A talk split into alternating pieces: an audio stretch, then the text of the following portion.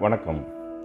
மகாபாரதம் பற்றிய சிந்தனைக்கு உங்கள் அனைவரையும் அன்போடு நான் வரவேற்கிறேன். நண்பர்களே நாம் ஏற்கனவே பார்த்தது போல ராமாயணமும் மகாபாரதமும் இந்த நாட்டினுடைய மிக பெரும் செல்வங்கள். இதில் ராமாயணம் என்பது சூரியகுல வம்ச மன்னர்களை பற்றி பேசுவது அதுவும் குறிப்பாக ராஜா ராமச்சந்திரனை பற்றி பேசுவது. மனு மாந்தாதா இஷ்வாகு பகீரதன் ஹரிச்சந்திரன் பரதன் என்று புகழ்வாய்ந்த மன்னர் நிலையிலே தோன்றியவன் ஸ்ரீராமச்சந்திரமூர்த்தி. மகாபாரதத்தை ஒத்து நோக்கும்போது மிகப்பெரிய அளவிலே உறவுமுறை சிக்கலோ அல்லது அறத்தை பற்றிய கேள்விகளோ எழாத தெளிவான நீரோடை போல் அமைந்தது ராமாயண காவியம். ஆனால் பல்வேறு பாத்திரங்கள் மிக ஒரு நீண்ட ஒரு கால வரிசை அதில் ஏற்படக்கூடிய உளவியல் சிக்கல்கள் அறத்தின்பால் ஏற்பட்ட கேள்விகள் என்று ஒரு மிகப்பெரிய திரையிலே வரையப்பட்ட பிரம்மாண்டமான சித்திரம் மகாபாரதம். நாம் இதிகாசம் இது இவ்வாறு நடந்தது என்று ஏற்றுக்கொள்கிறோம். அப்படி ஏற்றுக்கொள்ளாத மக்களாக இருந்தாலும் வியாசர் தன்னுடைய கற்பனையால் இந்த காவியத்தை தீட்டினார் என்று எடுத்துக்கொண்டாலும் இப்பேற்பட்ட ஒரு கற்பனையை எழுதக்கூடிய ஒரு கலைஞன் எந்த அளவுக்கு அறிவாளியாக இருக்க முடியும் என்பதை எண்ணி நோக்கும்போது நமக்கு மிக பெரும் பிரமிப்பு வருகிறது. ஆரம்ப கட்டத்திலே மகாபாரதத்தை படிக்க வேண்டும் என்று நினைப்பவர்களுக்கு ராஜாஜி எழுதிய வியாசர் விருந்து என்கின்ற புத்தகம் ஒரு சிறந்த எளிய அறிமுகமாக இருக்கலாம். இதனைத் தொடர்ந்து திரு சோ அவர்கள் மகாபாரதம் பேசுகிறது என்று ஒரு தொடரை அவருடைய துக்ளக் பத்திரிகையில் எழுதியிருக்கிறார். இதுவும் ஒரு நல்ல ஆரம்ப புள்ளியாக இருக்கும். அதுபோல தீபம் நா பார்த்தசாரதி அவர்கள் அறத்தின் குரல் என்கின்ற ஒரு புத்தகத்தை எழுதியிருக்கிறார். இதுவும் மகாபாரதத்திற்கு ஒரு தொடக்க புள்ளியாக இருக்கும். பல்வேறு காலகட்டங்கள் பல்வேறு கதாபாத்திரங்கள் அதில் உள்ள உறவு சிக்கல்கள் அறத்தின் பால்பட்ட கேள்விகள் என்று பல விஷயங்கள் இருப்பதனால் மகாபாரதத்தை மறு ஆக்கம் செய்வது என்பது காலந்தோறும் நடந்து கொண்டே வந்திருக்கிறது. தமிழ் எழுத படிக்காமல் இருக்கும் தமிழர்களுக்கு ஆர். கே. நாராயணன் ஆங்கிலத்தில் எழுதியிருக்கின்ற மகாபாரதம் ஒரு நல்ல அறிமுகமாக இருக்க முடியும். இதுபோல அமர்ச்சித்திர கதா நிறுவனம் வெளியிட்டுள்ள மகாபாரதமும் ஒரு சிறந்த அறிமுகமாக இருக்கலாம். கிசாரி மோகன் கங்குலி என்பவர் ஆங்கிலத்திலே மகாபாரதத்தை மொழிபெயர்த்திருக்கிறார். இது பூனாவில் உண்டான பண்டார்கர் இன்ஸ்டிடியூட்டால் செப்பனிடப்பட்ட மகாபாரதத்தினுடைய ஆங்கில வடிவம். அதனை அருள்செல்வ பேராசான் இப்போது தமிழிலே முழுமையாக வெளியிட்டு அதை இணையத்தில் வெளிக்கொண்டு வந்திருக்கிறார். இது புத்தகமாகவும் கிடைக்கிறது. மரியாதைக்குரிய ராமானுஜாச்சாரியாருடைய கும்பகோணம் பதிப்பு என்கின்றது ஒரு முக்கியமான பதிப்பு. தமிழகத்திலே பாரதம் பாடிய பெருந்தேவனார் என்கின்ற ஒரு அறிஞரை பற்றிய குறிப்புகள் வருகிறது. மாபாரதம் தமிழ்படுத்தும் மதுராபுரி சங்கம் என்கின்ற ஒரு சொல்லும் கல்வெட்டுகளிலே காணப்படுகிறது. அப்படி என்றால் இரண்டாயிரம் ஆண்டுகளுக்கு மேலாக தமிழகத்திலும் மகாபாரதம் பயிலப்பட்டு வந்திருக்கிறது என்பது நமக்கு தெரியும். குறிப்பாக சொல்லப்போனால் சிலப்பதிகாரத்திலே ஆட்சியர் குறவையில் கண்ணனை பற்றி பாடுகின்ற போது பஞ்சபாண்டவர்களுக்காக தூது நடந்த கண்ணனை பற்றி பாடாத நாவு என்ன நாவு என்கின்ற ஒரு கேள்வி எழுதப்படுகிறது. இதுபோல நல்லா பிள்ளை பாரதம் என்பது ஒரு பத்தொன்பதாம் நூற்றாண்டிலே எழுதப்பட்ட ஒரு புத்தகம்.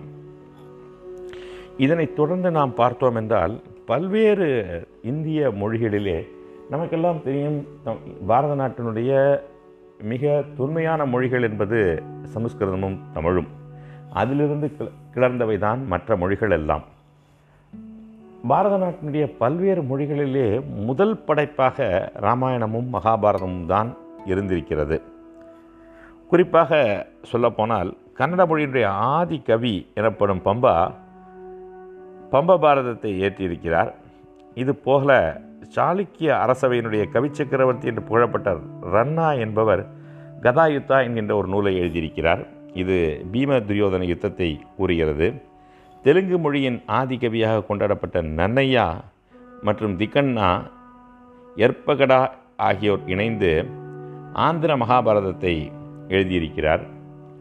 அசாமிய மொழியிலே ஹரிவர விப்ரா பெப்ரவாகனூர் யுத்தாவை எழுதினார். துளு மொழியின் முதல் காவியம் என்று கருதப்படும் மகாபாரதோ அருண் பிரஜாவால் இயற்றப்பட்டது. இதேபோல ஒரிய மொழியில் ஷாலதாசர் என்பவர் தனது சரளதாசர் என்பவர் தன் சரள பாரதத்தை எழுதியிருக்கிறார். கொங்குனி இலக்கியத்தின் தந்தை எனப்படும் கிருஷ்ணராஜ் கொங்கணி மொழியிலே மகாபாரதத்தை எழுதியிருக்கிறார். இப்படி இங்கே எல்லா மொழிகளிலும் அநேகமாக முதல் காப்பியமாக ராமாயணமும் மகாபாரதமும் தான் அமைந்திருக்கிறது. இது போக மீண்டும் மீண்டும் மகாபாரதம் மறு ஆக்கம் செய்யப்பட்டிருக்கிறது. பல்வேறு மாந்தர்களுடைய பார்வையிலிருந்து இந்த கதை சொல்லப்பட்டிருக்கிறது. இறுகிய கோட்பாடுகளிலே இல்லாத காரணத்தினால் நம்முடைய புராணங்களை இதிகாசங்களை மறு ஆக்கம் செய்யக்கூடிய ஒரு அனுமதி நமக்கு கிடைத்திருக்கிறது. ஆனால் இது கத்தி மீது பயணம் செய்வது போன்ற உண்டான ஒரு விஷயம். யுகாந்தா என்கின்ற பேரிலே ஐராவதி கார்கே ஒரு அற்புதமான கட்டுரை தொகுப்பை எழுதியிருக்கிறார். The difficulty of being good on the subtle art of dharma என்கின்ற பெயரிலே மகாபாரதத்தை தொட்டு குருச்சரண் தாஸ் ஒரு புத்தகத்தை எழுதியிருக்கிறார். பீமனுடைய பார்வையிலே இரண்டாம் இடம் ரெண்டாம் முழம் என்கின்ற பேரிலே வாசுதேவன் நாயர் ஒரு மலையாள நாவலை எழுதியிருக்கிறார். இந்த நாவல் பிரேம் பணிக்கர் என்பவரால் ஆங்கிலத்திலே மொழிபெயர்க்கப்பட்டிருக்கிறது. இனி நான் உறங்கட்டே என்கின்ற ஒரு மலையாள நாவல் அது பாலகிருஷ்ணன் பி கே பாலகிருஷ்ணனுடைய கைவண்ணம்.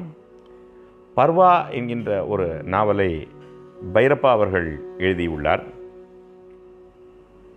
இதுபோல மராத்தியிலே யுகாந்தர் மிருத்யுஞ்சய் என்கின்ற நாவல்களை சிவாஜி சாவந்தன் என்பவர் எழுதியிருக்கிறார்.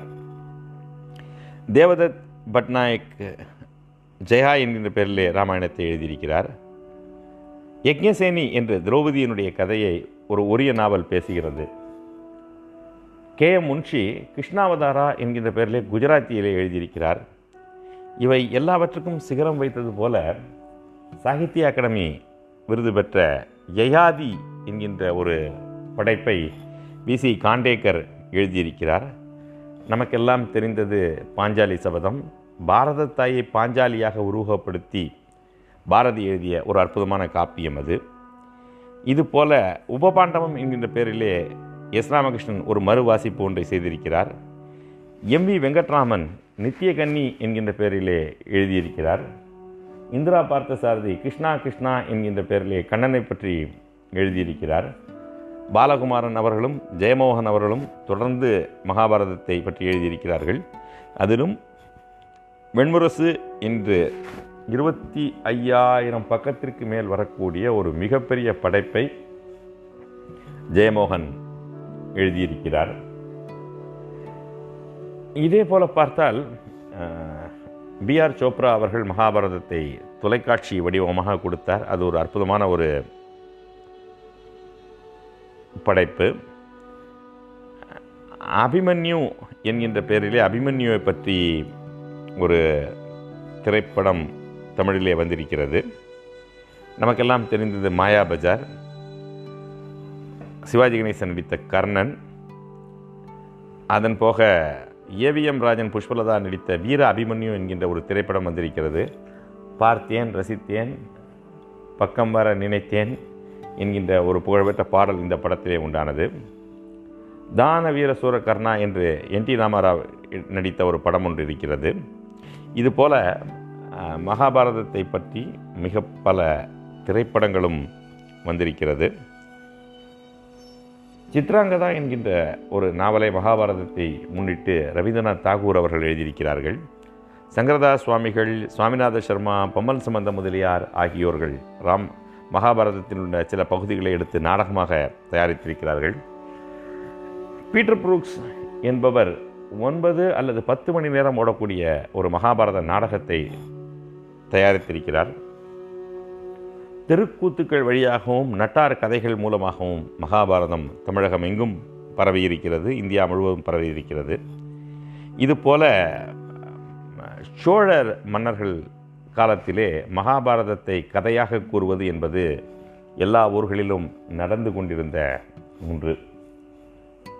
இந்திய நாட்டினுடைய எந்த ஒரு கலைஞனாக இருந்தாலும் அவன் எழுத்தாளனோ சிற்பியோ ஓவியனோ யாராக இருந்தாலும் மகாபாரதத்தினுடைய ஒரு பாதிப்பில்லாமல் அவர்கள் பெரிதாக எதையும் எழுதவில்லை என்றுதான் நான் நினைக்கிறேன். இது நாம் மகாபாரதத்திற்குள் போவதற்கு முன்னால் மகாபாரதம் எந்த அளவிற்கு நம் நாட்டினுடைய சிந்தனை போக்கை வடிவமைத்தது என்றும் அது கலைஞர்களை எப்படியெல்லாம் பாதித்தது என்பதற்குமான ஒரு அறிமுக உரை. மீண்டும் அடுத்த நிகழ்ச்சியில் சந்திப்போம். நன்றி.